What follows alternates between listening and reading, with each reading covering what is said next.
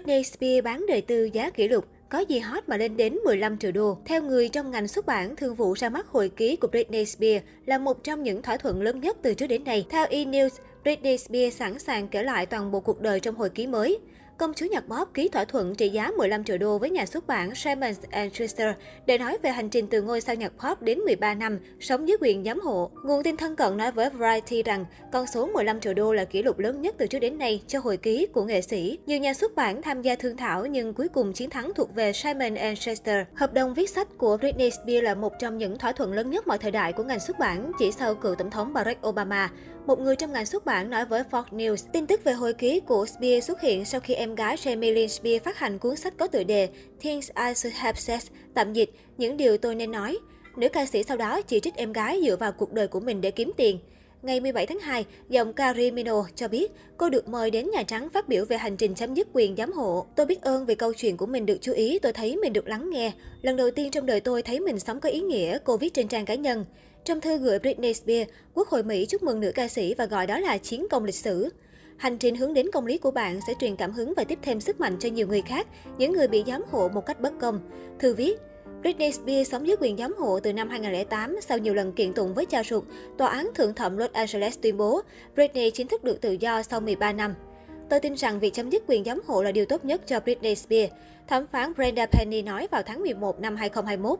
Trước đó, giọng ca Toxic lên tiếng tố các thành viên trong gia đình, bao gồm cha Jamie Spears, mẹ Lynn Spears và em gái Jamie Lynn, kiểm soát cuộc đời cô suốt mười ba năm. Nữ ca sĩ muốn kiện các thành viên trong nhà khiến cô có cảm giác sống như nô lệ. Britney nổi tiếng rất sớm khi tham gia chương trình ăn khách Disney Mickey Mouse Club năm một nghìn chín trăm chín mươi ba, lúc mới mười hai tuổi. Ngay những năm đầu ra mắt dưới danh nghĩa ca sĩ, Britney Spears đã trở thành biểu tượng của văn hóa pop và có sức ảnh hưởng đến giới trẻ lúc bấy giờ, từ gu âm nhạc đến phong cách thời trang. Đến nay, công chúa nhạc pop sở hữu chín album phòng thu và bốn album tổng hợp trong suốt sự nghiệp âm nhạc, với tổng cộng ba trăm bảy mươi hai giải thưởng và bảy trăm lẻ hai đề cử. Theo tờ Forbes ước tính, khối tài sản cô nắm giữ lên tới sáu mươi triệu đô. Những người yêu Britney Spears sẽ ghi nhớ album đầu tay Hit Me Baby One More Time của cô năm một nghìn chín trăm chín mươi tám. Với hình tượng cô học sinh trẻ trung năng động và giai điệu cuốn hút, bài hát đã thu được thành công vang dội khi lọt vào Hot một trăm của Billboard trong ba mươi hai tuần, bán được hơn mười triệu bản và được tờ Rolling Stone đưa vào danh sách một trăm ca khúc ra mắt hay nhất thời đại. Jeff Fenster, giám đốc điều hành của hãng Jazz Records, đã chia sẻ với tờ Rolling Stone năm một nghìn chín trăm chín mươi chín, rất hiếm khi nghe thấy ai ở độ tuổi đó có thể truyền tải nội dung xúc động nhưng cũng mang đậm tính thương mại như vậy. Baby One More Time đã trở thành ca khúc mở đường cho hàng loạt hit khác như Oops, I Did It Again với doanh thu một phẩy ba triệu bản ngay trong tuần đầu tiên. Đến năm hai nghìn không trăm lẻ một, Britney Spears rũ bỏ hình tượng trong sáng của mình ra phong cách gợi cảm và quyến rũ.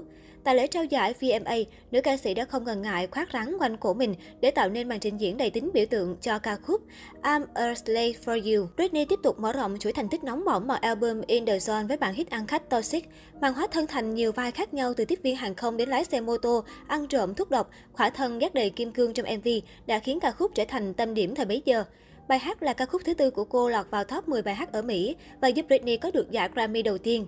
Britney không chỉ là người đặt nền móng cho nhạc pop mà còn là biểu tượng thời trang trong những năm hai nghìn. Cô là người lăng xê cho những item như bộ váy ôm sát, áo crop top, các đôi denim và quần cargo. Britney Spears cũng là cảm hứng mặt đẹp của rất nhiều người nổi tiếng như ca sĩ Halsey, siêu mẫu Kendall Jenner, Bella Hadid, như bộ váy xuyên thấu mà diễn viên Elsa Hosk diện trong Oscar Party năm hai nghìn không trăm mười tám, khá giống chiếc mini dress mà nữ ca sĩ đã mặc trong lễ trao giải vê em a năm hai nghìn không trăm lẻ một.